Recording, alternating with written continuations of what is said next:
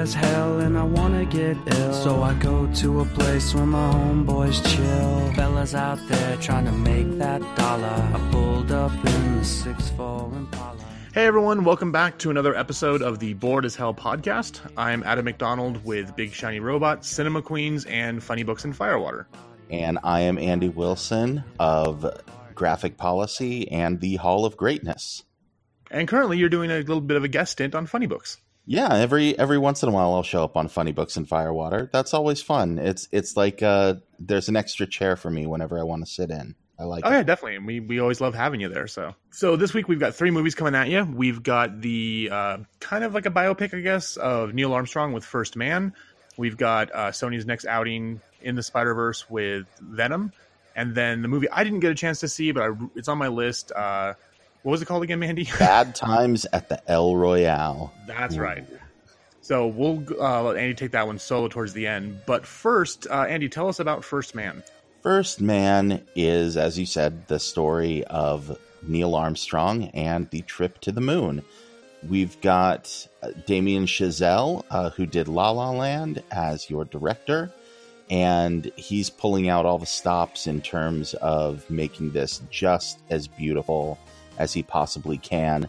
Uh, just like in La La Land, he's brought along Ryan Gosling to play Neil Armstrong, and he plays him very taciturn. His emotions always very close to the chest. Uh, then Claire Foy, who you may know from The Crown, uh, as his wife Janet. And uh, then there's a, a secondary cast of 800 character actors who you will go through the entire movie going like, "Oh, I know that guy. I recognize that guy. I recognize that guy." oh, it's him. Oh, it's her. It's yeah, it's that guy. And uh, yeah, oh, that guy showed up. And uh, you know, people like like Kyle Chandler and Corey Stoll, who who always show up in uh, in movies and supporting roles like this. And um, yeah, I mean, it's it's the story of Neil Armstrong going to the moon, uh, and we start almost ten years beforehand, and we see the journey that he goes on. And a lot of it ends up focusing on his family and the toll and the sacrifices that uh, you know astronauts' families are are meant to go through. How his emotional compartmentalization, uh, you know, it really ended up dragging his family, uh, which is sort of the, the the heroism and the tragedy of this. Uh, I, I have some more thoughts on that, but you know, what did what did you think of the movie, Adam? So I, I went in really excited because uh, the director's one. I love him, Damien Chazelle. He did you know, La La Land, which was my favorite movie last year. Uh, and Ryan Gosling's a great actor, Yep. and you know he does. I mean, he does a good job here. It's a very subdued and taciturn performance, uh, and I like the fact that it was it was just as important to show the work they were doing on the space program as it was what was going on with his family and how you know his constantly putting his life in danger was damaging his relationship with his kids and everything. And I think one of the best scenes in the movie, and I'm sure it's the one that they'll show when you know this eventually gets nominated for Oscars for acting and stuff, because I'm pretty sure it will. Yeah. Is when he's about to leave to go on the Apollo 11 mission, and he was just going to leave without saying goodbye to anyone. And his wife comes in and she's like, "No, you need to go down there, talk to your kids, and tell them, hey, guess what? I may not be coming back. Right. You know, you need to own up and take care of this and be the father you're supposed to be instead of leaving it all on me because I'm worried enough as it is, but it shouldn't be my job to carry the, the burden of our children's fears by myself as well. Yeah, Go it's it's really hard, and I mean, you could turn this movie into a drinking game for anytime the emotions get too much for Neil Armstrong, and he jumps into his car and drives off angrily. Which happens like Yeah, it, it, it, it does. It happens a lot. Uh, but the thing I think that impressed me most about this was uh, Chazelle's visual eye and his approach to space movies. And and when I think about the Apollo era and this era, I think of a couple of movies. First off, I think of The Right Stuff. I think of Apollo Mhm. 13. Uh, and Of course. it, it's it's interesting how very different these three movies are and how they approach how everything looks. Like uh, for Ron Howard, space looks pretty cool. It looks pretty clean. It's you know it it's it's kind of normal. Um, uh, the right stuff is you know it's space age. It's cool. Here, uh, I, I don't know if you got this feeling too. Everything looked really gritty and really claustrophobic. Oh, you know, definitely because it was, you know, this was showing that we were still learning Right. how to go to space, and so it was it was very much all trial and error, and so yeah, so it definitely had more of a gritty feel than than previous ones have. Yeah, and and I just you know every time when something major is happening, they put you right up close to Ryan Gosling's face, and you know, and half the time he's just stone cold. You know, you know, figuring things out, doing beneath that very placid demeanor is a giant whirlpool of emotion. Um, but he's trying to handle it. But you're right in his face, and you feel cramped. You feel the the weight and the emotion of this. Uh, it it's scary in a couple of parts, even knowing like, hey, we know Neil Armstrong lives. it's exactly. it's yeah. still uh, i think that's the testament and what i liked about this movie is even though this is a story we know uh, it gave me some emotional highs that i think were a good payoff Yeah, and actually, that's um, interesting that you bring up the the cinematography because that's actually a point of Really? contention I have for the movie. Is that um, yeah, I I felt that there was only two different shots, either a shaky cam or it was a That's close true. So I think that yes, it did a great job. It did do a good job of making you feel claustrophobic and cramped, and how they must have felt, you know, in these space shuttles. But at the same time, it got to be too much. It was like a trick that was overused, and you know, it, yeah, there were some breathtaking moments, and there were you know, like you said, there we know how it ends. We know, you know, we know they make it to the moon and back. Um, but then even when there there are moments in between where it's not crazy and not weird things happening and things blowing up or not working, you don't get a chance to take a breath because when you get back to Earth or anywhere else, that shaky cam comes into play again. And it was just, don't know, for me, it just got really distracting. It just, it was, it was just overused throughout the whole thing. yeah i think there was a lot of that i think the movie redeems itself in that aspect in its last 15 20 minutes when they do make it to the moon because man that was gorgeous Uh, Oh, that was definitely gorgeous. Um, you know, they again, they I can't fault that part of it. Just I think the yeah the other parts what I had issues with. Also, I agree. uh, I I felt the movie was too long. They could have. I mean, this is two hours and twenty minutes, and it almost seemed like it kind of had the Lord of the Rings thing going for it, where it had like multiple endings. Because at the very beginning of the movie, he loses his daughter to uh, was it leukemia she had, or she had some kind of tumor. She had cancer of some And- sort. Yeah, cancer of some sort. And was it a little bracelet he gave her, or uh, Uh, something that he was like all he had left? weren't they? I don't. Were they rosary beads? I can't remember. I don't know. but it, you know it's it's foreshadowed at the beginning of the movie that he's going to take that with him to the moon and sure enough he does take it drops it you know on the moon and it fades to black and for me i would have preferred to see the movie end right there because i think that was a perfect coda for everything that had happened. Hmm. but instead they, he goes back to earth. They're quarantined because they don't know if there's any weird microbes or stuff on the moon that we don't want to bring back to earth. And there's a final scene between him and his wife that was sweet but it wasn't really necessary. So i think it was it would have been wiser just to end it on that note. Um, i don't know. What do you think? I I somewhat agree with you, but at the same time, uh, I think my favorite line in the movie came not from anyone who was actually an actor, uh, but from one of my favorite political speeches of all time. Is uh, JFK speaking at Rice University in Houston and saying, "We choose to go to the moon." And we choose to do these things not because they are easy, but because they are Mhm. hard. And I'm like, oh man, like that's that's what this is all about. This is about us, you know, putting all of our efforts into doing something fantastic. And Mhm. Our our politics and our culture have become so cynical. We don't do anything like that anymore. And uh, you know, I've I've been thinking a lot about the the challenges we've been facing. There was a new UN report that came out about climate change that says like, hey, if we don't radically change some things, there's going to be some really bad things happening in about 20 25 years here. And and we we've got to really change stuff. I'm like, we went to the moon. Like we can figure this stuff out. We just we just have to do it. And uh, like if if there's a piece of this that resonated with me, it was that final JFK speech. I could have just sat and watched that on YouTube at home though. So, Yeah. you know, there's there's there's also that.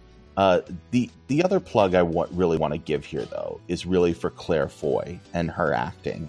As as good as Gosling was, I think Foy really has the superior performance because she has to do all of the emotional labor in the film. And I think that is also a commentary on, you know, the sexual politics of the era and uh, and, and and today as well. And and I really like that. And she's she's great. She's brilliant, and uh, we really feel for her. And in many ways, um, she is the the point of view character for us as the audience. We don't really connect with Neil Armstrong because he's so distant. We connect with her. Yeah, yeah. And uh, she's the emotional core and center of the movie. Yeah, and as you said, it's almost like she's doing double duty because it's almost as if she's trying to emote for Neil Armstrong because you know Ryan Gosling's performance is so stoic So, uh, and and locks all his feelings away. So she's again, she's kind of performing for both characters. And then, like I said, I think you know I, I think she'll get some recognition. And the the clip where she's telling him go talk to your kids is probably going to be the one we're going to see a lot Yep. of. You know when showing things off. And maybe this is just me being too woke, but um, wasn't this pretty much just like white people the movie? oh yeah, Like, oh yeah, I know it was about Neil. I know it's about Neil Armstrong. We already had the movie Hidden Figures, but they could have at least, you know, taken two, three minutes and shown that aspect of it because they've got everyone at Mission Control trying to get things set up and working on code and everything. And it's like that's not really how it Right. happened. Uh, it, it kind of seemed like there was a lot left out. That you know, again, this was a Neil Armstrong biopic in a sense, but they could have at least addressed Right. that issue. and I mean, and that was essentially like part of my critique of Dunkirk, which, by the way, Dunkirk much far superior movie to this, but.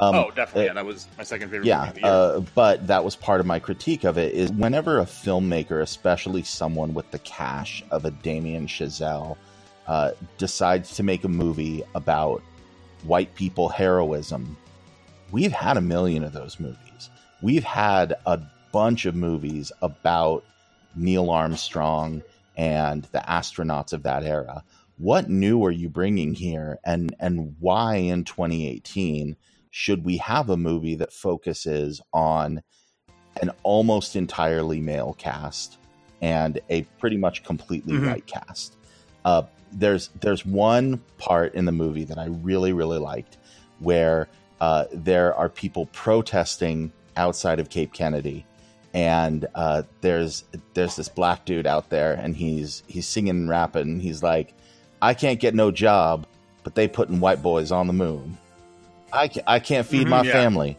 but they putting white boys on the moon and i'm like oh man i feel you i i think that if chazelle chazelle is trying to blunt that criticism in the tiniest bit but i think he still kind of fails um, by saying, "Oh, but look, I'm pointing out that like while this was heroic for Neil Armstrong and these people, there was this huge sacrifice on the part of so many people, including women, including communities of color, uh, people who had to go without." And I'm like, "Yeah, but that that's also kind of a BS answer." I am conflicted about how I feel about that part of the film. And no, I don't think that's too woke of you. I, I think that's spot on because that was that was something I, I picked up on immediately as well. Inter- interestingly enough, that character's name was Token. So uh, The one yeah, the one white guy who or the one black guy who was able to have a speaking role in the movie. Exactly, yeah. uh, but yeah, so as far as final grades go, I'm at a six on this. Uh, some really good performances, mainly from Claire Foy. I think you'll see a lot of her coming up. Uh, but I just had problems with the cinematography. It's way too long, has too many endings, and I'm actually at, I'm a little bit up from where I was when I saw it because I was just hugely bored throughout the after about the first hour or so. So not the best. It's it's if you do want to go see it though, I would recommend it on a big screen because it's that kind of movie that you want to experience on as large a screen as possible. But I I would have been fine waiting for Redbox. So. Sure. I, I think I can agree with you. I'm a little higher than that. Uh, you know what a what a change where I'm a little higher than you. I'm at a seven on this. Um, I- I think I took away that inspirational piece and the like. What does this mean for today? Can we have that same sort of heroism and uh, society all trying to move towards as audacious uh, of a goal as putting a man on the moon? Uh, let's hopefully do that again and do something like eradicate poverty. you know, or Space Force. no, not Space Force. not Space Force, Adam. but yes, no. Let's uh, you know, uh, do the opposite. Uh, let's let's get everyone a job. Let's uh, make sure there aren't homeless people. Let's make sure everyone uh, doesn't have to worry about health insurance. Um, and yeah, let's. I mean, we could go to Mars again. You know, who knows?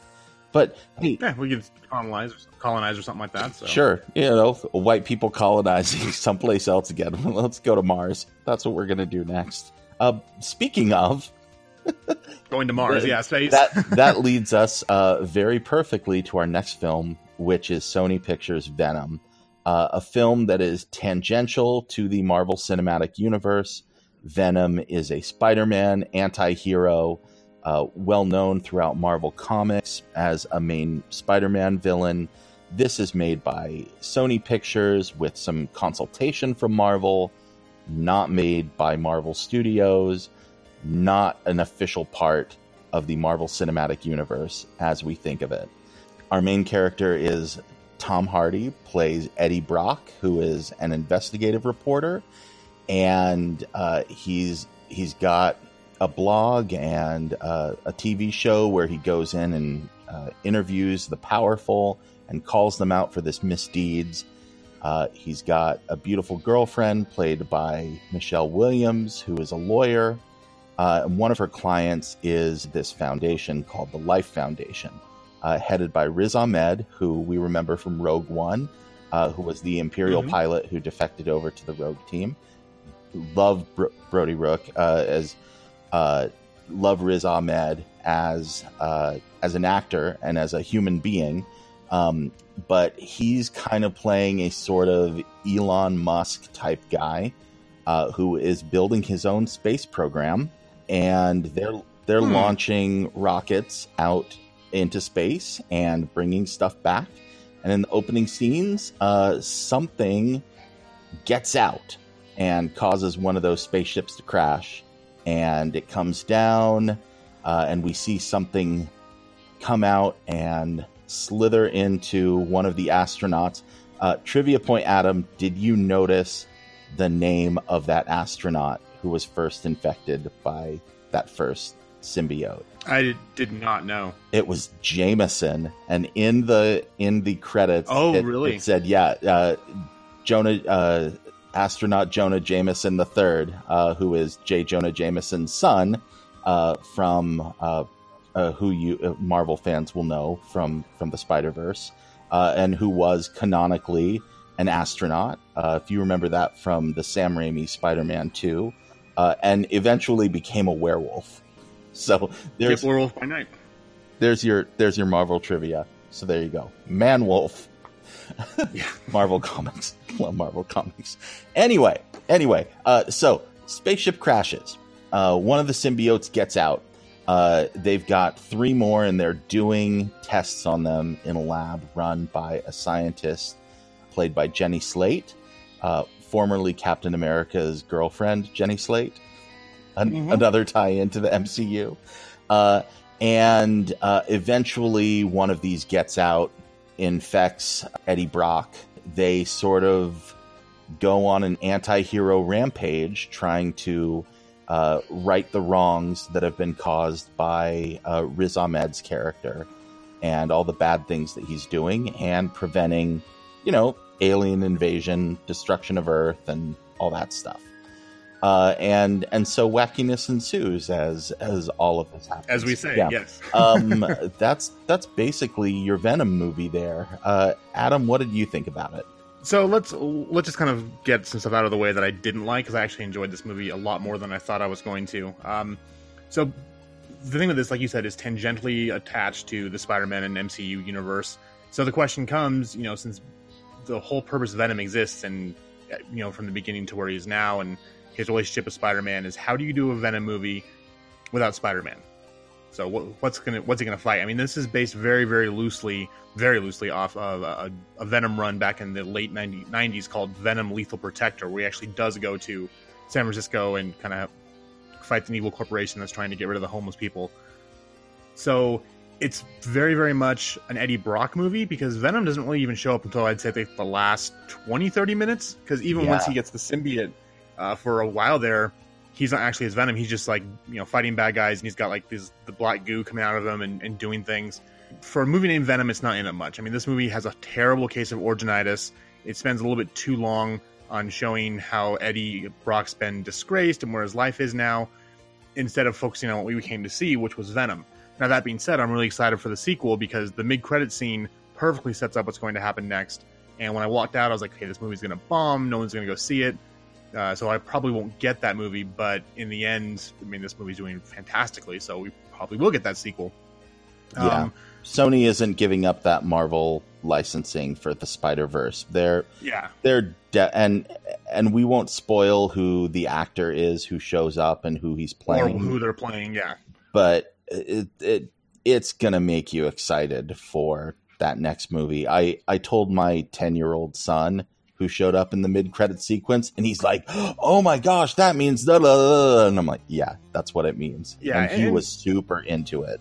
yeah, pe- people were uh, on my screen. They were they were all like trying to guess who it was, and they were all like shouting out who this person could be. And then the, it shows up, and people were you know pretty much given like a standing ovation. It was pretty cool.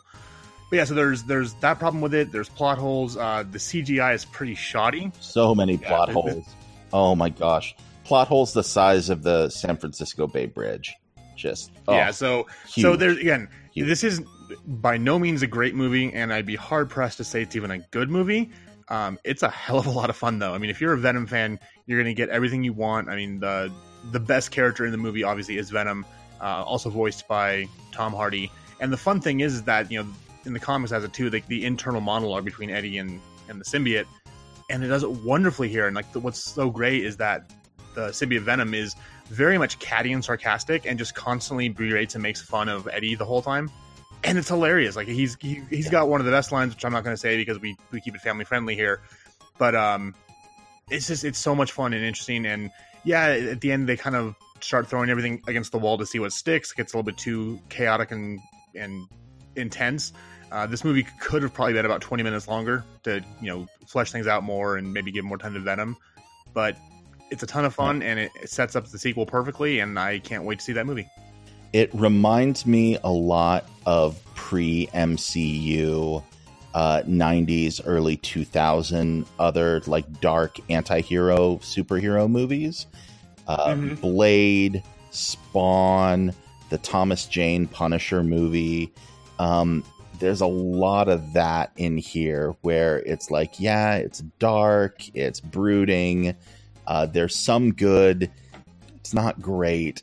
It, it doesn't make me like oh yay superhero movies. It's it's gonna be awesome. But it also make just makes me sad that like they couldn't have figured out a way to make this work a little bit better.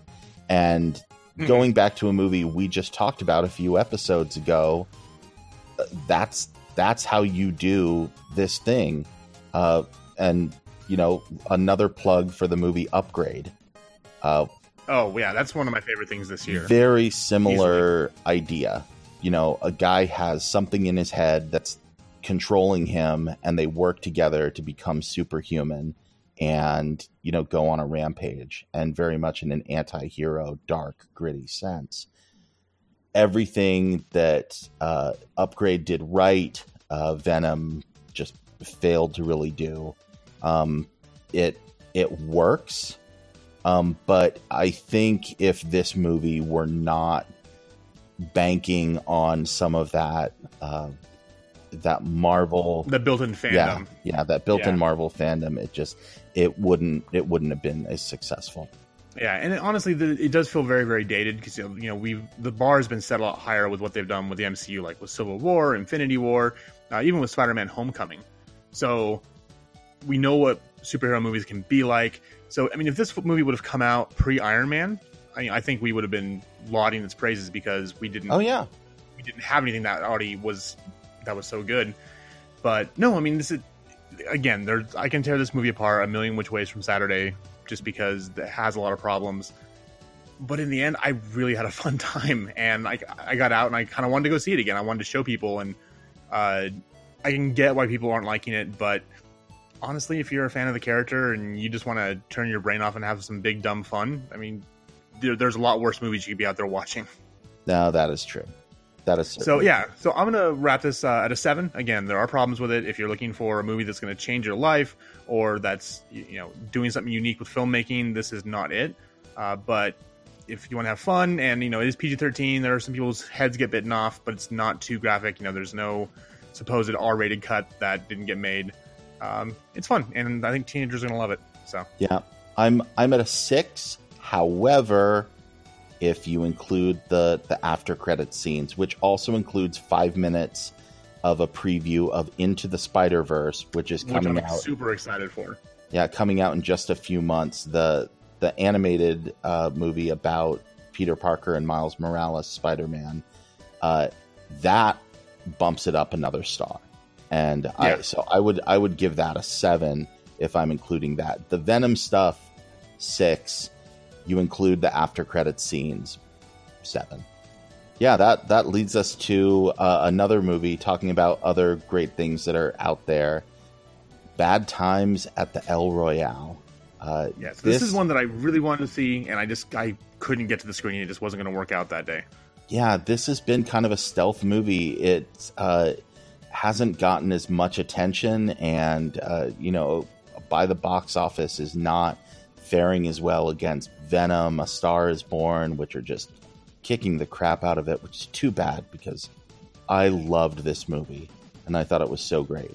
Uh, this comes from screenwriter and director Drew Goddard, who previously wrote uh, Cabin in the Woods with Joss Whedon, and he also wrote the adaptation of The Martian. So this guy knows how to put together uh, a good genre picture. Uh, this is a story we've seen before uh, dozens of times, similar in a lot of ways to Cabin in the Woods. The the kind of tropey feel that you know here are four strangers who check into a hotel. Uh, all of them have secrets, and uh, they're all there for reasons that they are not exactly saying.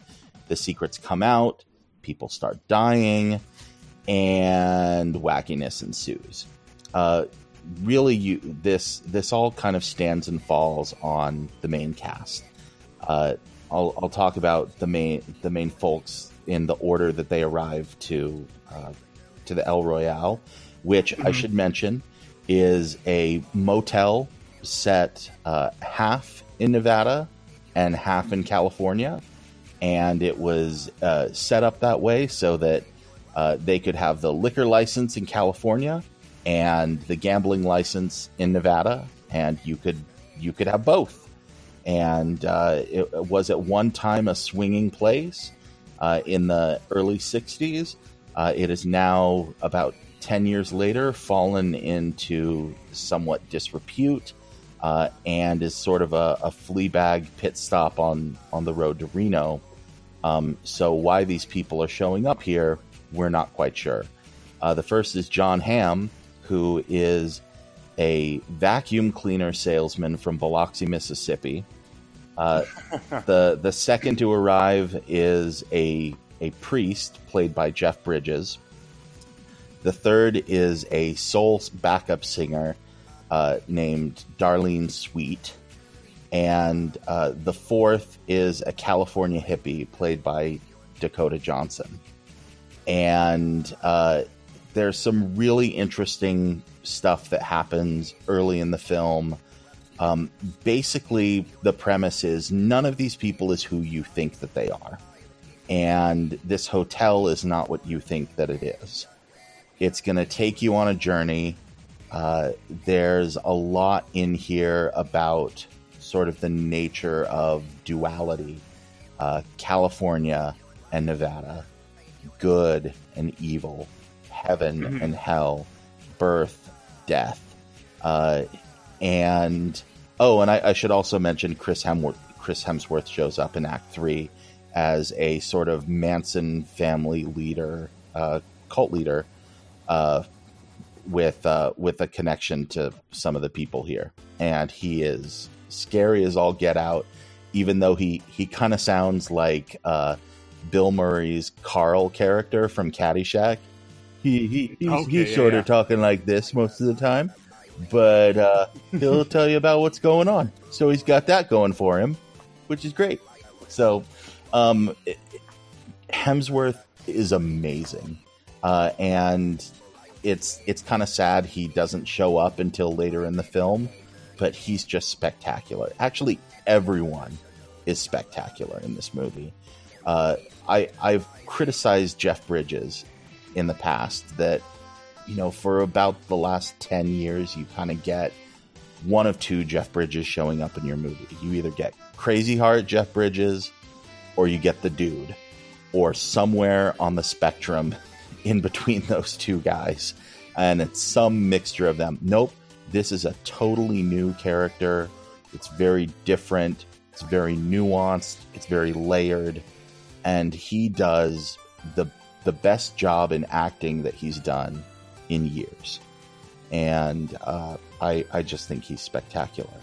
Um, You also uh, his his third uh, iteration of the the cowboy, like True Grit or Hell or High Water. Uh, yes. Uh, uh, well, I, I still think that with those, he's still kind of playing a mixture of the dude and Crazy Heart. You know? That's true. Yeah. So, uh, yes, I, I agree with you. Um, but yeah, but there's but there's bits of of both of those in there.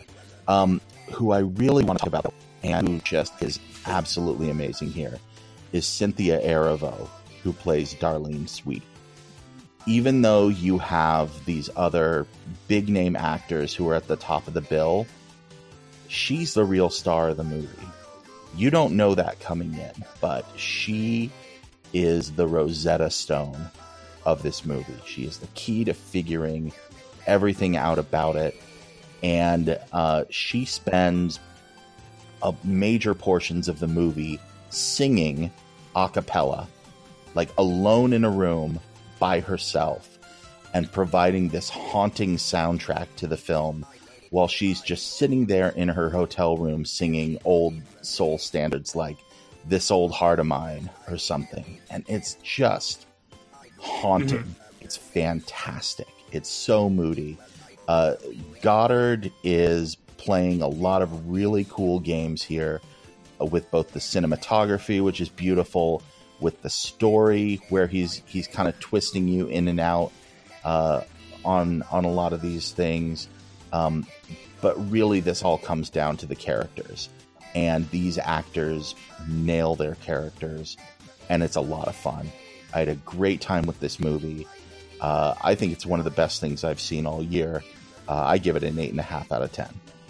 Oh, nice. Yeah, th- this is one that I know with my friends has been a bit divisive. Like some people loved it, and some people were just kind of meh on it. But I know, looking at the story and looking at the cast and everything, I think Drew Goddard, you know, Cabin in the Woods is my favorite horror movie. Right.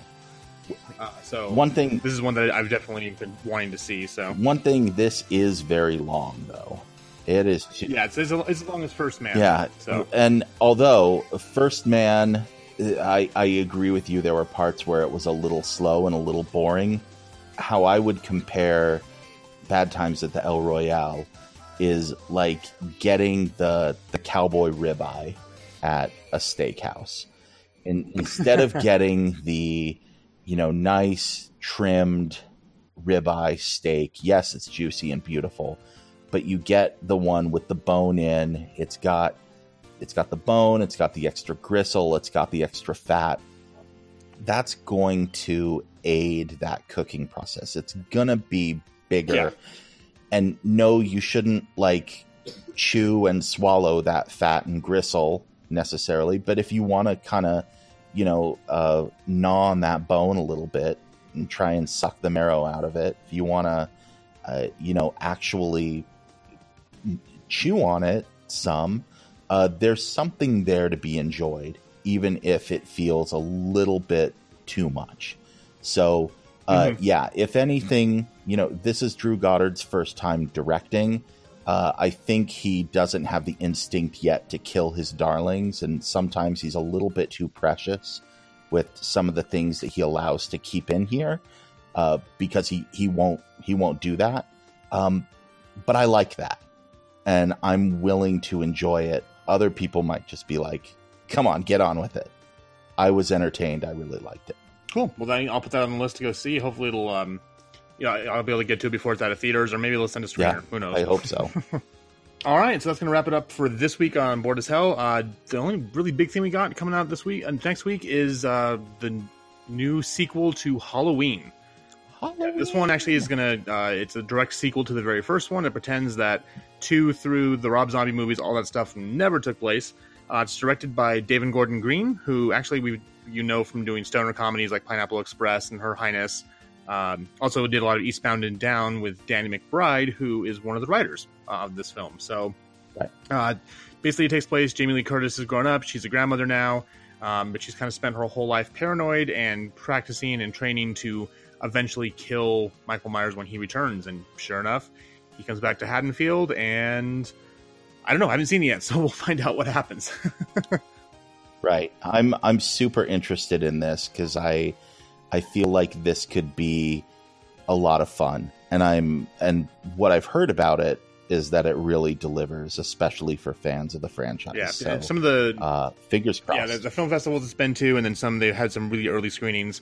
Uh, fans of the original love it. Uh, it's also surprisingly funny. Apparently, it's it's a lot funnier than you think it would be, uh, but also incredibly brutal. So this is probably not ones you want to take your kids to, unless you took them to Deadpool. Then you're a bad parent. So I'm waiting until I get that PG 13 Deadpool in December. Thank you very much. Oh no, I'm, I'm actually interested to see how they handle that. If they're going to do the whole Princess Bride thing with his just you know skipping over the, the naughty bits. Um, but yeah, so that'll be for next week. I know I'm excited for that. Andy, you are too. Uh, but until then, hail Satan and have a lovely afternoon. I'm Mary Poppins, y'all. Punk ass tripping, but it's alright. Homie scored a key, he's gonna fly, punk ass fly.